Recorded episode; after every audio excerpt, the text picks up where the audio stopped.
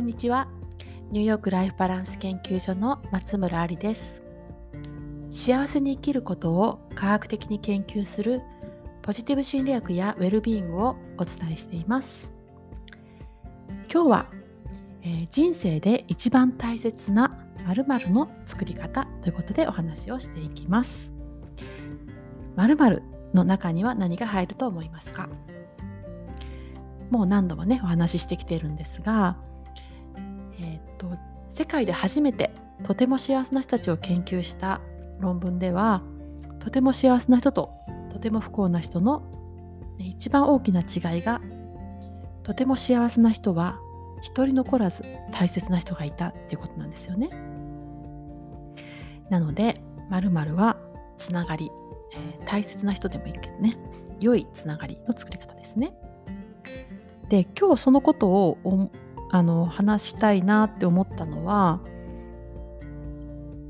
いや本当につながりが大事でそしてつながりを作るにはこうしたらいいんだなって思うエピソードがあったからなんですね。えー、それは、えー、今日娘の友達を3人連れてスリフトショップにお買い物に行きました。ね、であのそれスリフティングって言うんですけどねあスリフトショップわからないですね。えっ、ー、とね古着屋さんですね。古着屋さんにお買い物に行きました。でえっと私の娘が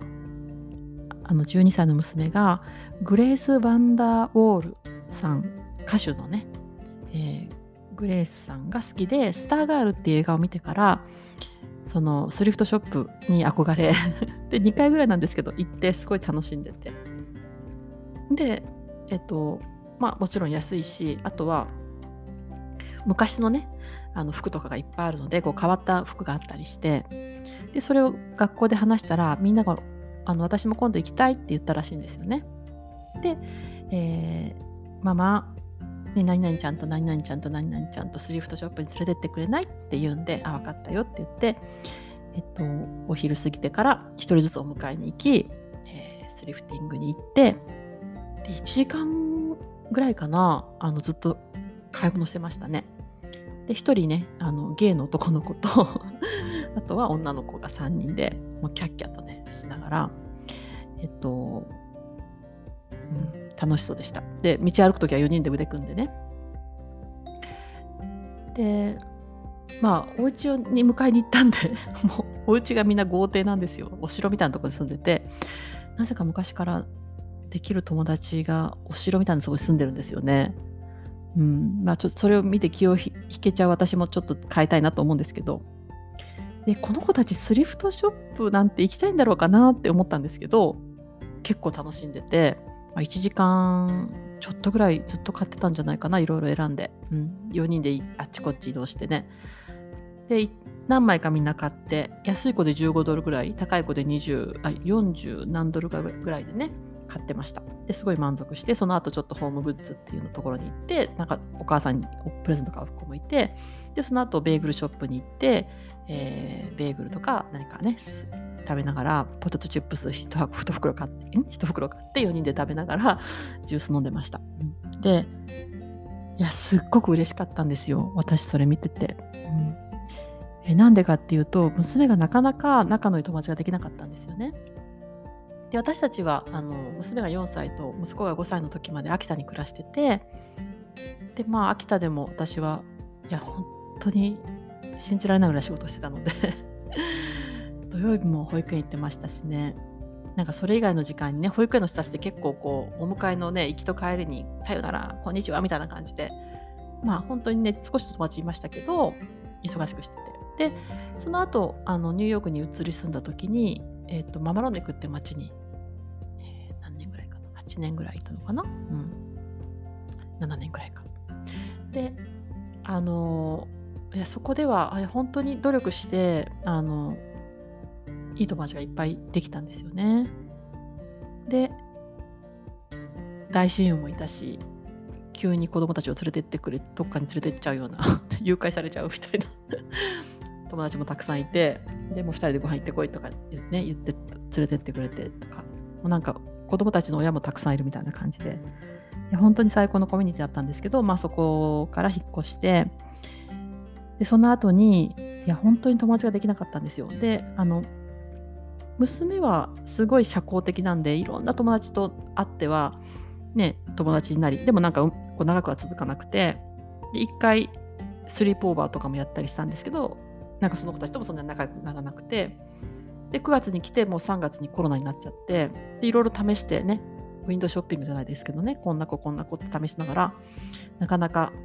親友という子もできなくてでコロナになってで Zoom だからなかなか友達ができなくてっていう感じでね。いや本当にね孤独だったんだなって思うんですよね。であの息子が2月に調子が悪くなったのは勉強が Zoom の勉強が嫌でで休ませたら今元気なんですけど娘がその後調子悪くなったんですけど彼女の場合はやっぱあの孤独さとあとはアイデンティティのね今私は誰だろうっていう、まあ、誰もがね通る道に早く入っちゃったっていう感じがあるんですけど、うん、で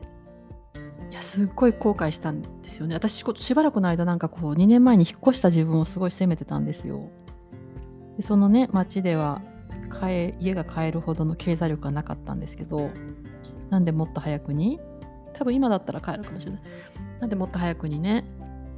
もっと本気でもっと賢くやらなかったんだろうなとかなんかそういうことも考えたし、まあ、結構自分を責めてました、うん、であんなに素晴らしいコミュニティを離れなきゃいけなかったとかね。ででもえっ、ー、と実は息子も友達が最初できなかったんですけど息子に対しては親が介入してたんですよね。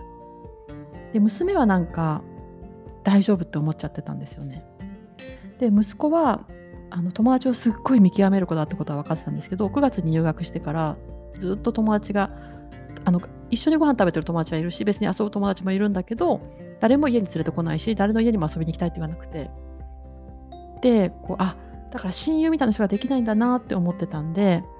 えっと、1月の新しい学期になった時にカウンセラーに相談したんですよね。でそうしたらカウンセラーがあ今一緒にご飯食べてる子たちがあんまりねあのあなたの息子さんの性格に合わないかもしれ合わないような感じがするってですごくね合いそうな子がいるから合いそうなグループがあるからあのお昼ご飯の時間を変えるわねって言って、え、ー、と休み時間でご飯を食べるグループとご飯を食べてからお休み時間を取る休み時間を取るグループがあるんですけどなんかそれを変えてで息子と合いそうな子たちのグループに息子を入れてくれたんですよね。でそこで息子はすごく気が合った友達ができてでコロナが始まった時に友達ができてたんですよ。でまあ男の子なんでゲームでつながりながらでそのうちその4人が今10人ぐらいになってずっとコロナの間もずっとゲームしてで友達がいるんで楽しくて学校今行っててトラックも陸上部のクラブも友達がいるから入るっていう感じで入ってあの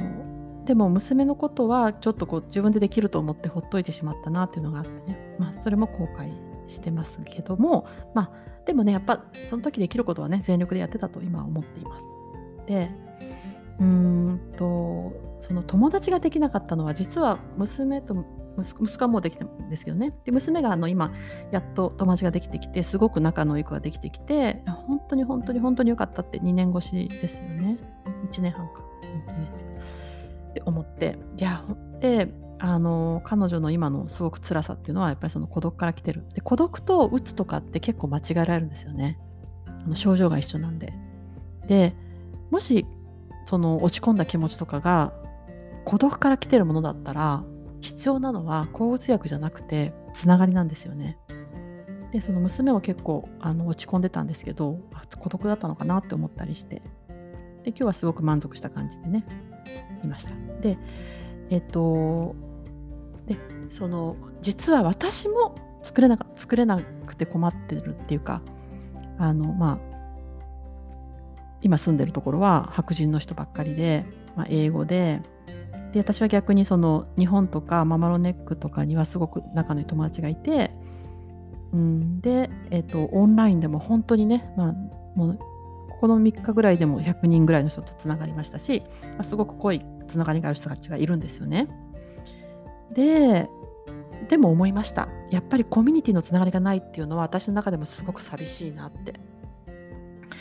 あの私のコロナの時の辛さの中には入っててやっぱり私は家に人呼んだりするのすごい好きなので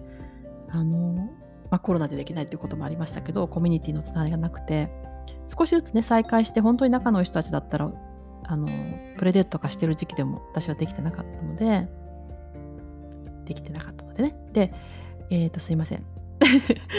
話がいろいろ脱線しますがポイントを2つ言いますね。1つはあの人間関係っていうのはバランスが大事で家族の関係性も良くて、えー、仕事での関係性も良くてそしてコミュニティでもちゃんとつながりがあったり貢献してそしてオンラインとかそのサードプレイスですねあの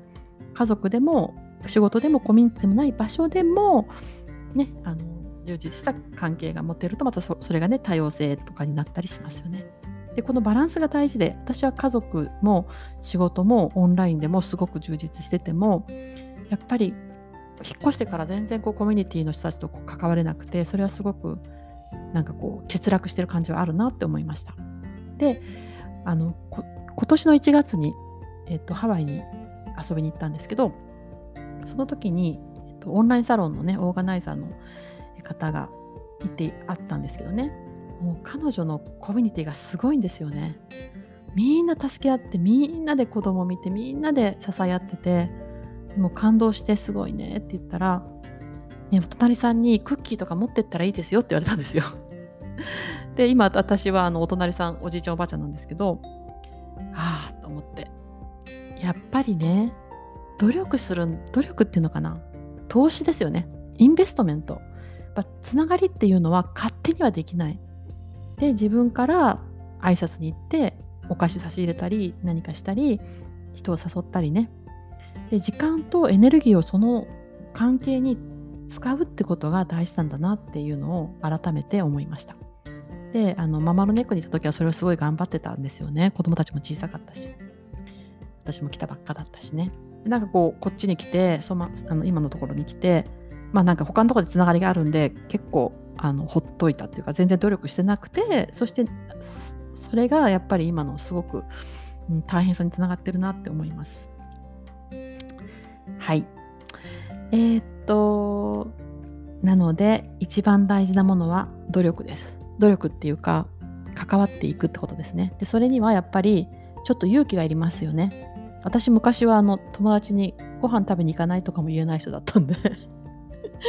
でまあねありがたいことにこう誘っていただいたらあのすごく嬉しく出かけるけれども自分から誘うことができない人だったのですけども、まあ、今はねもちろんそう少しずつできてきてますけどあの娘の今一番仲のいいねご家族を来週はご飯に誘いました。うちに遊びに来てご飯食べました。本当は今週だったんですけど、息子が自粛中なので、来週に移動して、えー、バーベキューとあとお寿司も好きだっていうので両方とも用意しようかなと思ってるんですけど、まあ、英語だしね気が合う人かわからないしとかあるんですけど、まあ、これは大事な娘のためにも私たちのためにも大事なものだなと思って投資しようと思います。そしてですねあのオンラインサロンを作ったのもなんかこの寂しさマモロネックに来たばっかりの時もやっぱり少し寂しかった最初の頃すごい寂しかったんですよね。全然知り合いがいなかったんで。でオンラインサロン作ったのも思い出したんですけど例えば日本からニューヨークに来たりニューヨークから日本に行った時にあの知り合いがいるっていう環境を作っておきたいなと思ったんですよ。ね、東京からねあの東北に引っ越すとか東京から仙台に引っ越すってもそうですよね。で、まあ、特にニューヨークから日本に日本からニューヨークに来た人は結構私の周りの人がすごく素敵な人ばっかなのであのそのコミュニティにね入ることでいろんななんていうかな、つながりもあるし、えっと、場もあるんですよね。まあ、今ね、220人なので、そこまでまだ行ってないんですけど、なんかコミュニティがもっと増えてきたら、えー、なんていうかな、世界中でつながって、引っ越した時とかにすぐ友達がいるみたいな感じになればいいなって思っています。私も、えー、東京もちろんですけど、長野、沖縄、うん、ハワイ、ニューヨークか。で今年の後半からは、まあ、コロナが落ち着いてからですけどね、えー、メンバーさんがいる場所にはどんどん行きたいなって思っています。はいちょっと長くなってしまいましたが今日のポイントは、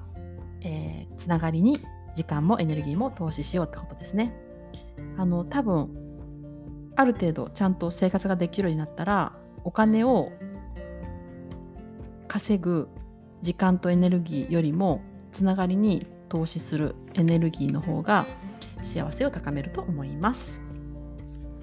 はい、オンラインサロンアリスアカデミアでは最新のウェルビーイングの講座やこの同じ志を持つ仲間とのつながりの中で幸せを増やす行動を習慣化することができます。興味のある方は覗いてみてください。それでは今日も良い一日をお過ごしください。松村ありでした。